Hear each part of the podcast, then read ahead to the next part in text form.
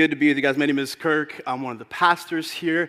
And uh, just here this morning, really want to start out by sharing what an incredible honor uh, and privilege it is to be able to share God's word with you today. Um, I say that really not as like a new realization, but I, w- I would call it as a renewed realization.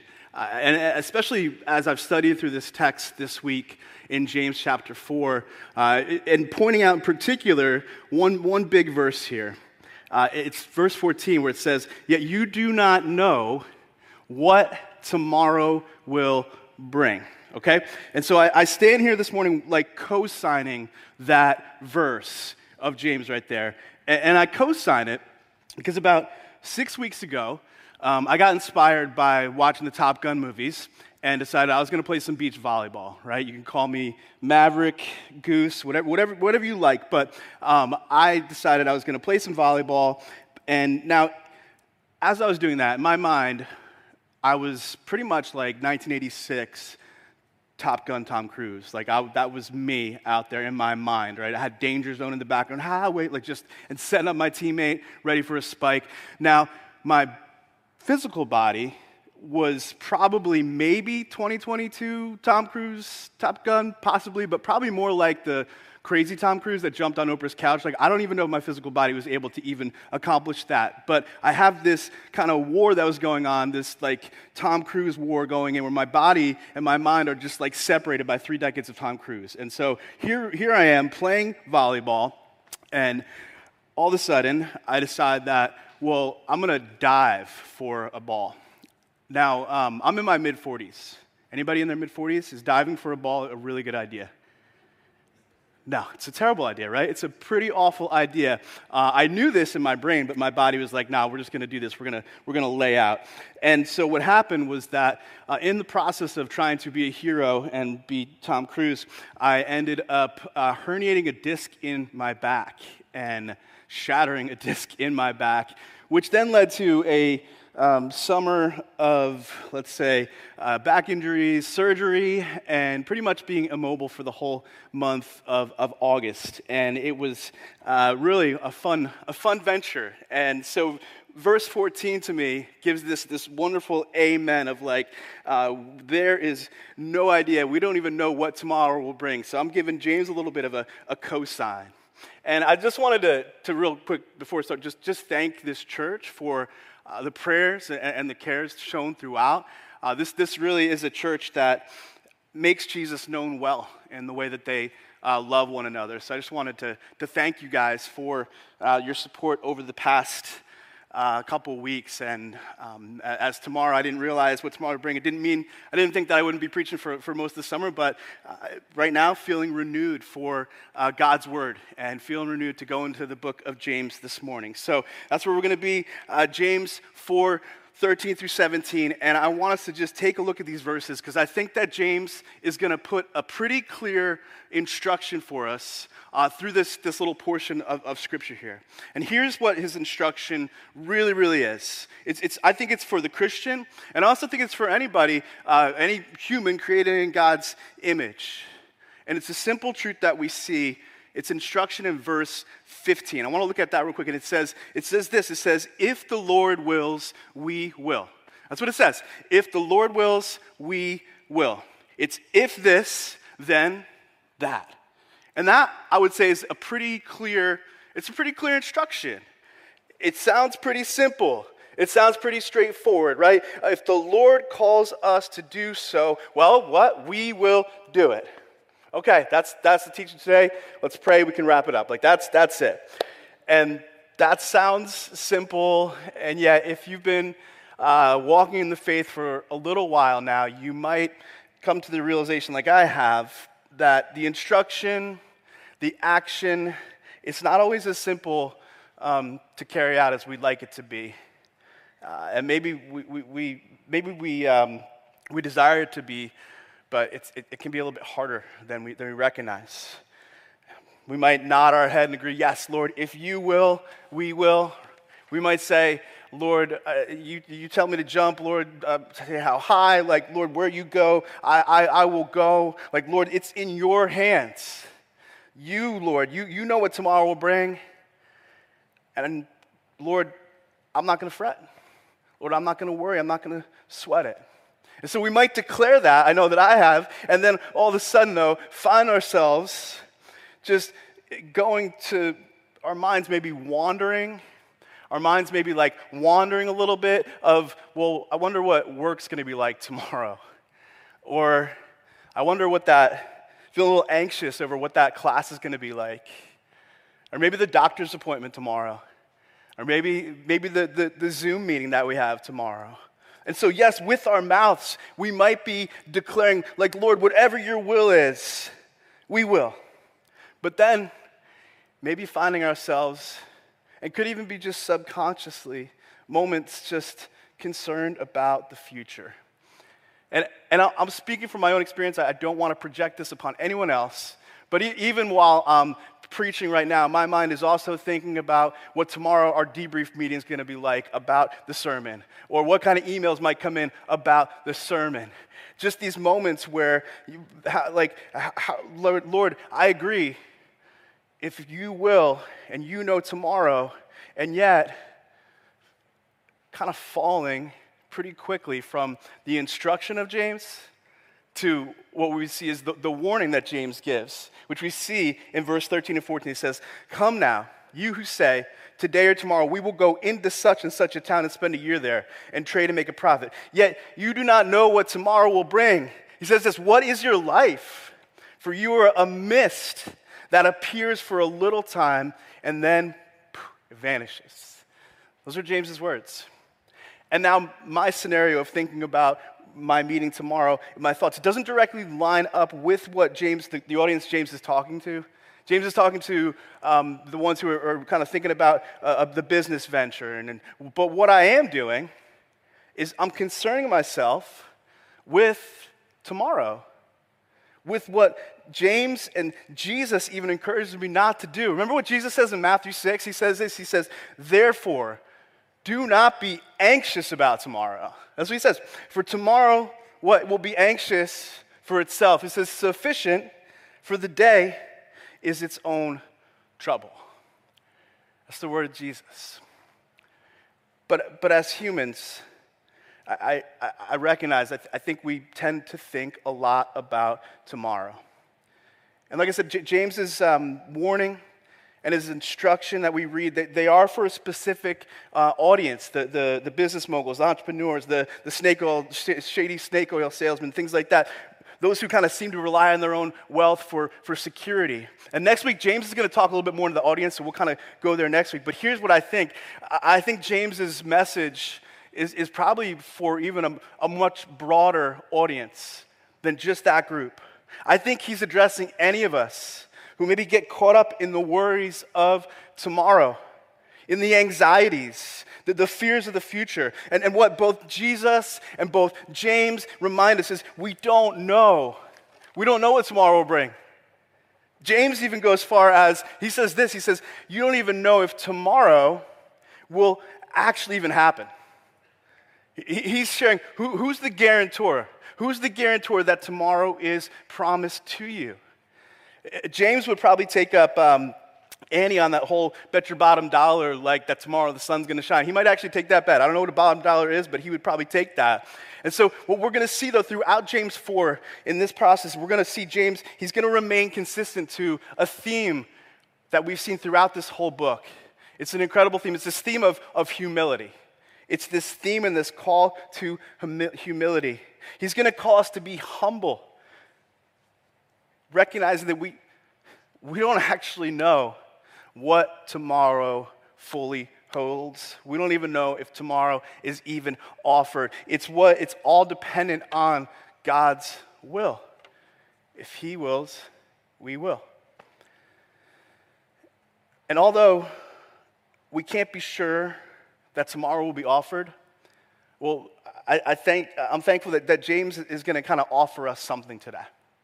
He's going to give us an offering. James is what he's going to offer. He's going to offer us this instruction that if we really want to live out this, Lord, if you will, we will. If we want to do that as followers of Jesus, well, he's going to offer us, I would say, a path and some, some, some ways to live this out. And we're going to look at three of these today.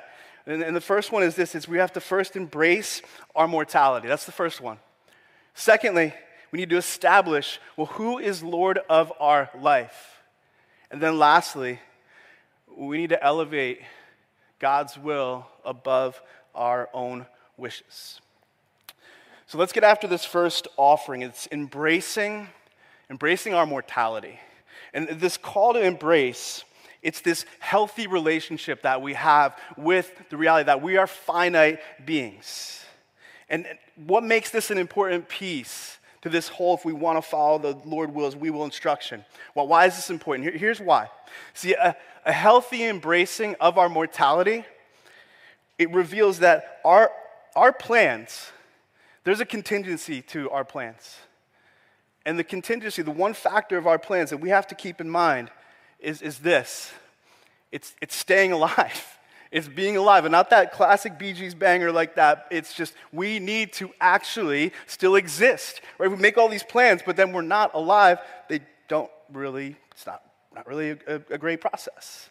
And, and knowing that we don't actually know how much time we have, what that should do is what James talks about throughout. It should humble us.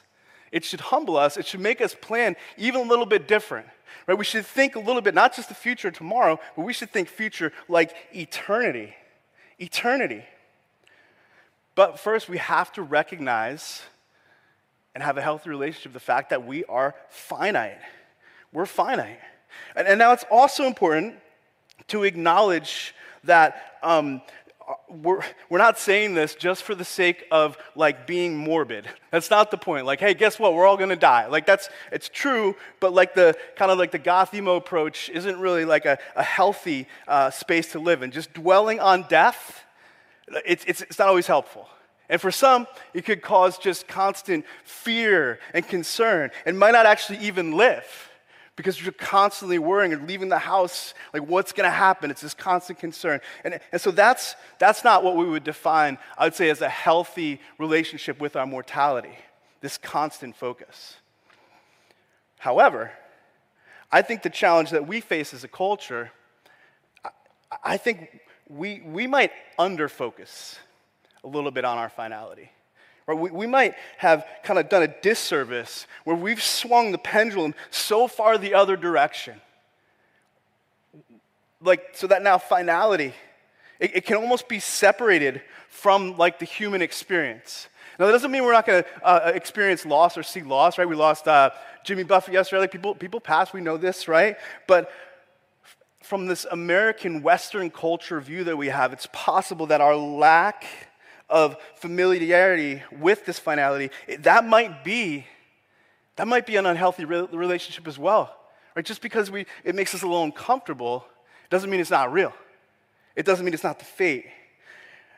I've, I've shared this book before in a couple sermons, and it's a really powerful book. Um, it's, it's called remember death. The phrase that comes with it is this memento mori. It's this Latin term that, that means remember, remember our death. And this author, Matthew McCullough, he gives some really fascinating insights. I just want to share some of those with you guys. He, he notes this. He notes that we're the first culture that's created an industry that tries to attempt to keep death from having to be something that is really the fate for, for everyone. What, is, what does he mean in that? Well, about a century ago, lifespans were shorter. Modern medicine really wasn't where it's at. And that meant that, well, death, people, people were surrounded by death. Right? Death would happen, people would die in their homes. People would die in plain view. There were no things like, um, like funeral homes, there was no nursing homes, there, there weren't things like hospice care. Right? There, there weren't these institutions that were, were, were just created to kind of separate, well, those who were dying and, you know, everybody else. And, and with, with the introduction of those institutions, we almost created this reality like, like death, it isn't something that really I need to worry about, right? It doesn't, nothing really for me. And, and, and well, what's the result of that? Well, it's what James shares. The result is, well, today and tomorrow we will go into such and such a town and we will spend a year there and trade and, and make a profit. Basically, let me make all these plans without taking in consideration the possibility of my mortality. And what does James say? James calls that arrogant. He says that's arrogant. He says that, that unhealthy view, that's boasting. You're boasting in that. So don't, don't do that, right? Putting hope into things that also contain an expiration date. And so what happens is, is as a culture, we've created this like false narrative that, that we, we think we have all this time. But, w- but what's the danger? That's, that's not always the case. 80 years isn't really a guarantee.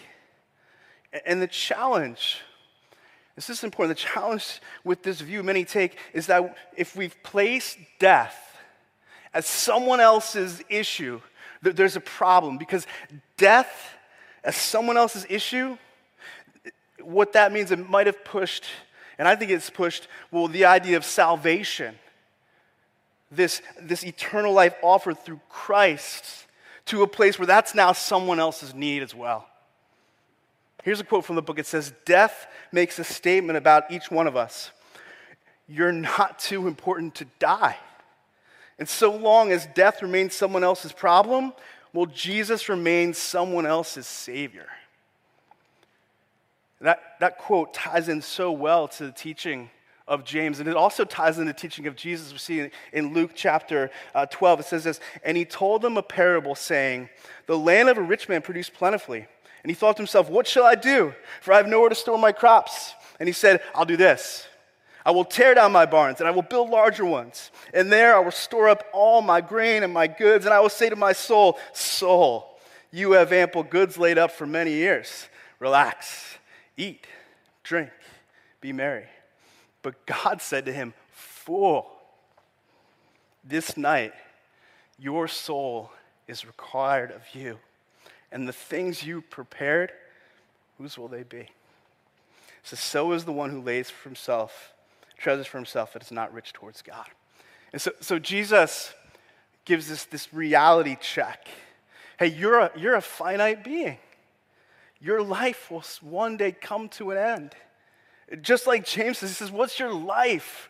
For you're this mist that appears for a little time and then vanishes. It's, it's that vapor. It's like we talked about all throughout Ecclesiastes. And so if we desire this instruction of James of if the Lord wills, then we will. Well, we need to be aware that what that does, it requires in us a healthy relationship with the reality of, of, of our of our mortality. Right? There, there will be a day when tomorrow actually won't be. It, it's true for, for, for all of us. And listen, that might sound depressing or morbid, and like I said, I'm not trying to do that. But, but, but thankfully, this is what I get to share that there's good news. And this good news is that we have a God who provided this way of salvation of rescue so we can actually experience life for all of eternity infinitely through what Jesus has done, through his one and only Son. Jesus took death's curse, death's sting, and he conquered. And now Jesus offers life to each person who turns to him. He offers life abundantly and eternally. It's incredibly good news. But eternal life comes after death. And so finality, it's, it's still, it still remains. But, I, but for the Christian, here's what I want to encourage us. For the Christian, here's the encouragement, right? Christ's work in our lives, it means that God's plan for us is beyond just tomorrow and tomorrow's worries and tomorrow's anxieties. It's, it's eternity. And it's eternity that is not filled with any of those things. It's eternity that's empty of worries. It's empty of anxieties. It's empty of fear. It's empty of tears. It's empty of suffering. Those, things that, we, that Jesus says tomorrow will bring. That's good news. That's encouragement. And, and for those who maybe don't, don't know Christ, well, my encouragement would be that Jesus, He offers life.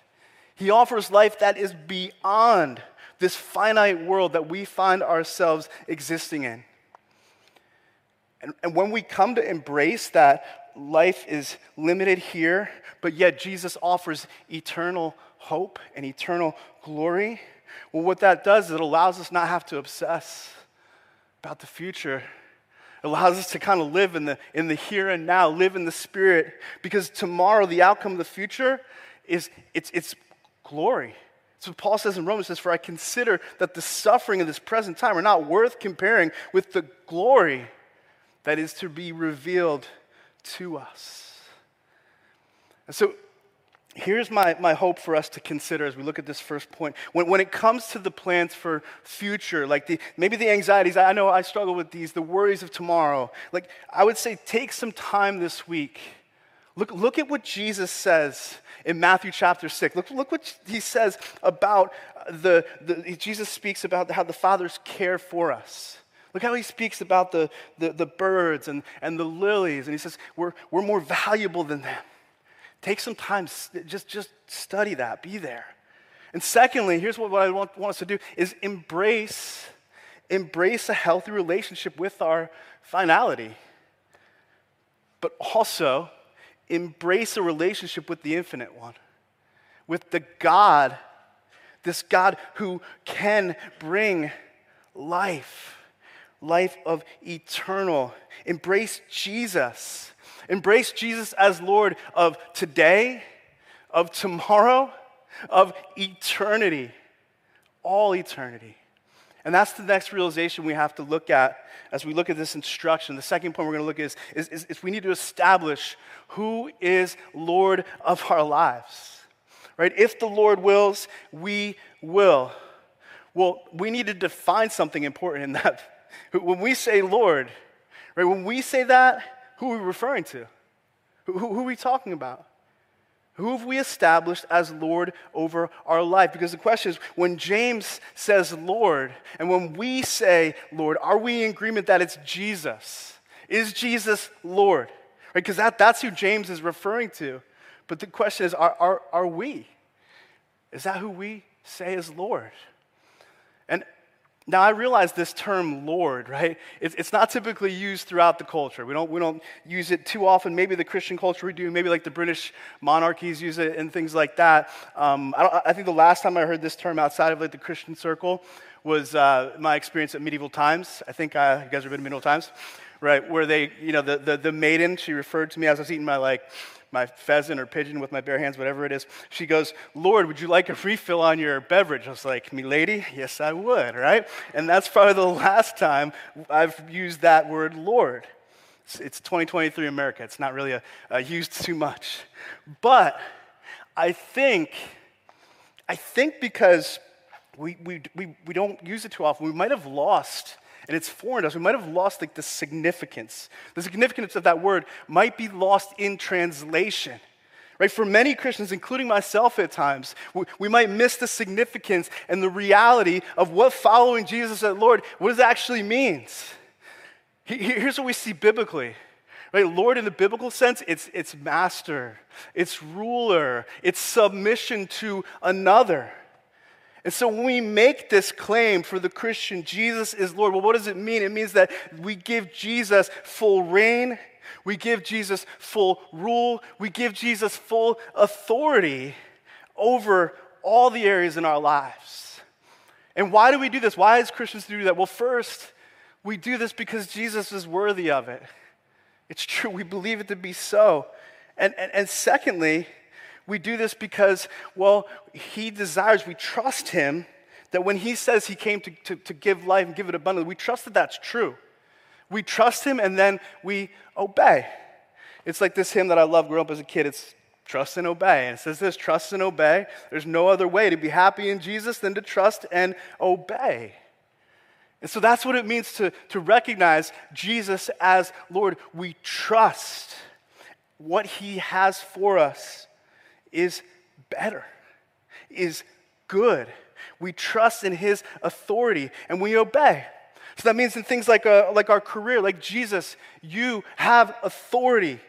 Jesus, you are the one who rules over what you want me to do, how I should labor for your glory, how I should use these skills that you, you created me with.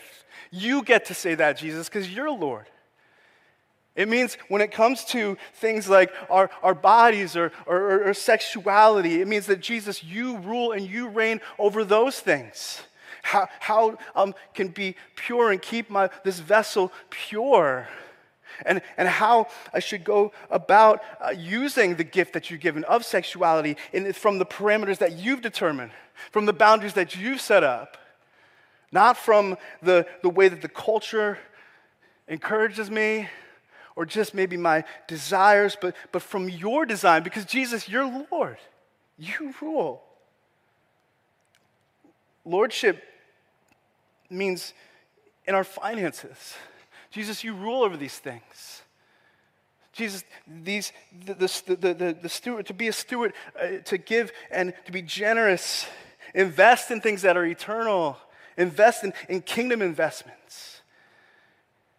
And, and so, so, what this means is that for Christians who were desiring to live out this will of the Lord, there's got to be a distinction that needs to be made. When we say Lord, who, who are we referring to? Who are we referring to? I, and I think we can, we can probably determine that just from an, an honest assessment of some areas in our lives. Right? Who, who am I, I, I living for? Is it Lord Jesus? Is it Lord, Lord us? Um, it, think, of it, think of it like this. You ever heard of the, the legend of the unbaptized arm? I'm sure everyone has, right? Uh, but what, what, would happen is that some people would, uh, some men would go out to battle and they'd be baptized, but they leave their fighting arm out and their sword out of the water. And what would happen is a portion of them would just go unsurrendered and a portion of themselves remains Lord. So they're kind of like one foot in, one foot out. And so basically, what Jesus, how we see that in Jesus is he doesn't share the lordship, it's rather a full immersion. And the same's true in regards to the way that we plan for our lives. Right? He's Lord over our plans. Verses uh, 13, verse 13, James speaks, he says this idea of making plans. And so, why don't we ask when it comes to planning, things we, we, we put our plans to, how do we go about doing that in our life? Here's an important question Whose rule and reign are we planning from? And I, I want to point out something real quick. In, in this passage, there's nowhere where James says we shouldn't plan. He's not saying anything like that. Like plans, they're not wrong to have.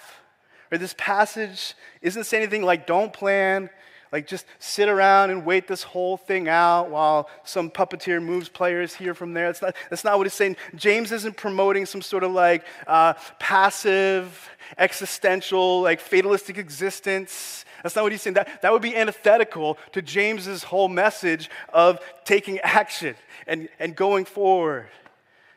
The warning that James is giving here, it, it, it's not withholding from planning. Here's what it is it's about withholding the Lord from our plans. The, the problem isn't with planning within itself. The problem is planning in a way that God has no place in the plans. That's the challenge. That's what James is warning about. Here's what he's trying to do in James 4 he's trying to get the attention of this group of believers who have made their plans, right? They're thinking we're going to do these things in the future, but without considering a key ingredient, an important part, an important factor. They haven't considered the Lord. That's a pretty important thing to consider. And, and so I point this out because as Christians, we can sometimes fall into planning that doesn't include the one that we call Lord. Or we even find ourselves, we're, we're planning for Him. We're planning our lives for the Lord. And so, once again, as we look about how we plan our lives, where, where James calls us to this if the Lord wills, if it's your plan. And the question we continue need to ask is who, who is the Lord of my plans? Is Jesus Lord over my plans? Or as a Christian, do I just continue to go along with the same plans as everyone else in the world? Worldly plans. Because the world offers us a set of plans. Entices us with its own plans. Like, like culturally, we're offered these blueprints for, for success. We are. It, it even starts before we're born, right? The gender reveal.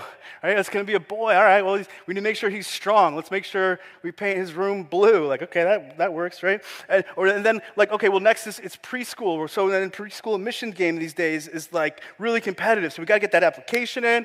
Maybe we get this, this kid, you know, volunteering maybe at a soup kitchen. Let's, let's beef that thing up a little bit. Okay, done with preschool. Well, let's go get him on that elite team, right? We need that scholarship. And you know, okay, so he spent every day of the week crafting his pickleball game. But yeah, you know, but maybe, but at the sake of church and like youth ministries, but I don't know, God, you'll understand, right? This is the plan. Now he's got the full ride. Plan's working. All we needed to get is that internship, then the job, then the spouse. and Then we do the whole thing over again. And that's, that's the plan. And it's not wrong to have plans, expectations. But we have to ask for the Christian whose plans are they? Are they the Lord Jesus' plans? They may be a Lord's plans, but are they the Lord Jesus' plans? And, and we can argue and say, maybe responses, well, these plans of the world, they, they, they prove to be successful. They, they bring stability. They, they bring happiness. Doesn't, doesn't God want me to be happy and successful? Right, right, Pastor, um, doesn't Jeremiah 29 11, doesn't it tell me that the Lord's plans are for me to prosper? Well, Jeremiah 29 11 says this For I know the plans I have for you, declares the Lord plans to prosper and not for evil, to give you a future and a hope. Prosper. It says that. And, and listen, I, I, I love this verse. And this verse is true. The Lord has plans for us, for a future, for a hope. But what I think we might miss when we read this verse sometimes is the context into which the Lord is sharing this. You see, this promise, this promise is spoken to God's people before they're about to head into a season of exile, of captivity under Babylon. Right? They're, they're, they're not headed to a full ride at the university. And so, as we read that context, as we know, it's important for us to ask maybe, well, maybe the Lord has a different idea of prosperity. Maybe the Lord has a different idea of success maybe a different idea of happiness. Because if we look for this passage from our cultural uh, processing, like this would be super confusing. We, would have to ask, like, where, where's the Lord's prosperous plan? Exile? Hope, hope in a future, like in captivity in Babylon? Like, listen, the Lord's plans, they're for our good. It's true. Romans 8:28 talks about that, makes it so clear. But I think it's important to acknowledge that the Lord's plan doesn't always look, it doesn't always look like we think it should. And when it comes to things like prosperity, well, prosperity, it's not regulated to just our earthly existence. Prosperity, it's not confounded to just worldly riches. And this verse is so true. The Lord has plans plans for prosperity, plans for a future, plans for a hope. That's so true, but that doesn't equate to prosperity necessarily being the side of heaven. And I know that might be hard for anyone who might be just suffering, just walking through a season of, of, of hardship. Right? God's plans might feel, I don't know, opposite of prosperity, opposite of, of hopeful. And so I just I want to I want to recognize that struggle of, of just maybe not understanding why we're experiencing such difficulties. Especially when we're resting on this promise of, of prosperity, of future, of hope. And so, if that's you, I, I just want to encourage. I want to encourage God hasn't forgotten about his promises. He hasn't. And I love that we see so many good examples throughout Scripture and throughout the Bible, these stories and narrative of seeing God, seeing Him just follow through on what he promises. I think of the example of, of, of Joseph, okay? He, so Joseph gets, he gets jumped for his fancy coat by his brothers. He gets thrown into a pit. He gets sold into forced labor. Then things start to look up a little bit, but then he gets falsely accused and he finds himself in prison. But the story doesn't end in prison. The story doesn't end in suffering. The, the Lord, the Lord has other plans. The Lord uses Joseph from prison. He uses Joseph to interpret Pharaoh's dreams, which then puts Joseph in this place of power, of having resources. He gives access to food and supplies, which the Lord would eventually use to rescue his people from famine and from starvation. And I'm sure if you would if you would have spoken to, to Joseph during the prison time, right, uh, he'd probably be like uh, he'd probably be a little confused by his, his circumstance. Probably a little thrown off. Like I, I didn't think the plan to prosper was to be in prison. But what what does this say about the character of God? His plans the character of the Lord, his plans, they're so much greater than our plans. They're so much greater. And he alone is the one who is worthy of that title, of that role of Lord. Look what Paul says in Romans. He says, Oh, the depth of the riches and the wisdom and the knowledge of God. Look, he says, How unsearchable are his judgments, how inscrutable his ways. For who has known the mind of the Lord? Who has been his counselor? Or who has given a gift to him that he might be repaid? For from him and through him and to him are all things. All things. Who, has the mind of the Lord? Spoiler alert, none of us do. None of us do. And that title of Lord, it's reserved for one, it's reserved for Jesus because from him and through him and to him are all things. Are all things. So we need to recognize who, who is Lord of our lives. And as we desire to walk, and if the Lord wills, we will instruction. Here's the last thing we need to look at. We need to elevate God's will over our, our, our wishes. Now, let me um, define wishes. I'm not referring to like a genie or like a magic lamp or anything like that. What I'm really referring to is just what we want over God's will what we wish would happen over what God has allowed to happen. And now, now, it's important also to point out that doesn't mean that we can't ask God's for, God for things that we desire. Right? He's a good father. Jesus, Jesus says he's not some kind of father that if we ask him for bread, he's going to give us a stone. He's not some father, if we ask him for a fish he's going to give us a snake that's going to bite us. And that's not what he is. And so, what does that tell us about God? It tells us if we ask for something and he withholds it, it's not because he's evil. It's not because he's like dangling a carrot or anything like that. No, it's because his will, it's his will and He knows what we want. But the beauty of God's will is this more important than knowing what we want, He actually knows what we need. He knows what he, we need, and God provides for our needs. That's what a good parent does. It, it, it reminds me of um, my, my middle daughter, Cassidy. Um, I, I, love this kid. If you know her, you probably feel the same about her. Um, and one thing I know about Cassidy, she has an incredible love for ice cream. Uh, she's committed to the cold. To quote my, my pal uh, Jack Fukusky, go dairy. Yeah. But if you ask her what she wants, she would respond, she wants ice cream every day. Every day. And I don't think she's alone in that, yet, uh, what Alicia and I know as her parents is that ice cream every day, a daily dose of ice cream every day, typically leads to a lifetime battle of diabetes.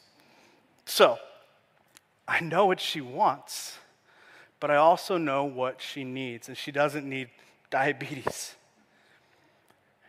And, and, and that's what it means to elevate God's will over our own wishes, our own desires, because God has a plan for us.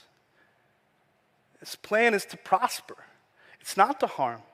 And if we operate strictly out of what we wish we had or what we wish would take place, well, I, I don't think that would be God, uh, allowing God to, to allow us to prosper. In fact, it might just bring us harm.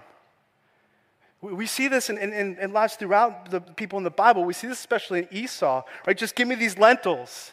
I want what I want. And the result was loss of his birthright. And, I wonder how often we, we might fall prey to the give me what I want in place of what God wills. And how many like losses we might have taken as we're trying to wish for a personal W. Yet getting to the place of if the Lord wills, we will, it calls us to elevate God's will over our own will in every decision. It calls us to put decisions over desire. Lord, Lord, if you will, if this is your will, then I will. Lord, if this is where you're calling me to, to do business, Lord, if this is the job you desire of me, Lord, if this is the relationship that you're calling me into, Lord, if this is the ministry that you want me to serve in, Lord, I, I want to do your will. Would you reveal your will to me? Will you help me elevate your will over my wishes, my wants, my desires? Lord, I want to do the right thing. Forgive me of the times when I don't. Verse 17, we see this, this warning at the end of this that James talks about. And, and, and he, he calls it sin. He says this He says, part of walking in God's will, well, it's not omitting God's command and doing what's right. Basically, what he's saying is when we know what God commands and what he's telling us to do, but we willfully just choose to ignore it. James says to his readers if you omit God from your decision making, well, you're actually sinning because you know the right thing is to seek his leading, but you still choose. You still choose to operate with, I'll just do what I will. And, and James, he says that's sin. And it, it's, it's, it's tough language, but it's not untrue. It's, it's pride, right? And, and that's, that's probably hard, hard for us to, to hear. But it is, it's sin. And as we recognize that, here's the other thing we need to remind, be reminded of too. Uh, don't, don't lose sight of the beauty of the gospel that says we can be forgiven of sin. Like, like James says a, a few verses prior, says God gives more grace. And so, as we hear James acknowledge this sin of omission that I think we're all guilty of and fallen into, don't miss there's also a gospel of a Savior who forgives sin. And don't also miss, though, that part of that process is when we confess and we repent and we turn from that sin. Those steps are needed as well. And so, as we, um, as we close our time, here's, here's what I want us to do. Um, I, I want us to just take just a few moments. And I want us to ask the Lord, okay, um, where, where we might be operating from a space of our wishes, of our wants, over elevating His will. I don't, know if you have a, a, notes app in your phone or if you have a old school pen and paper, whatever, whatever you, you have, just, just take a moment.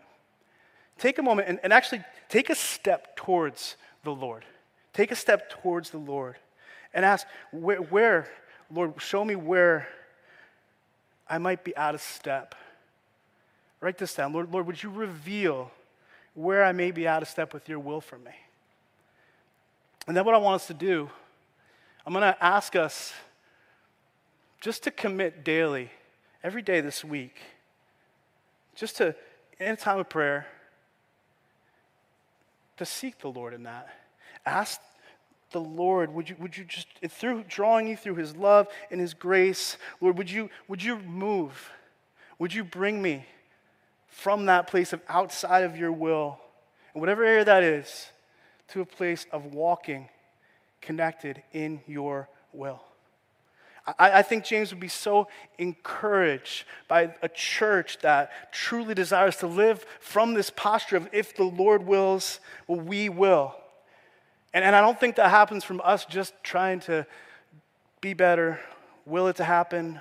I think it's when we seek the Lord, we take a step of faith, seek the Lord, and ask Him to, to, to transform our hearts and to change our hearts.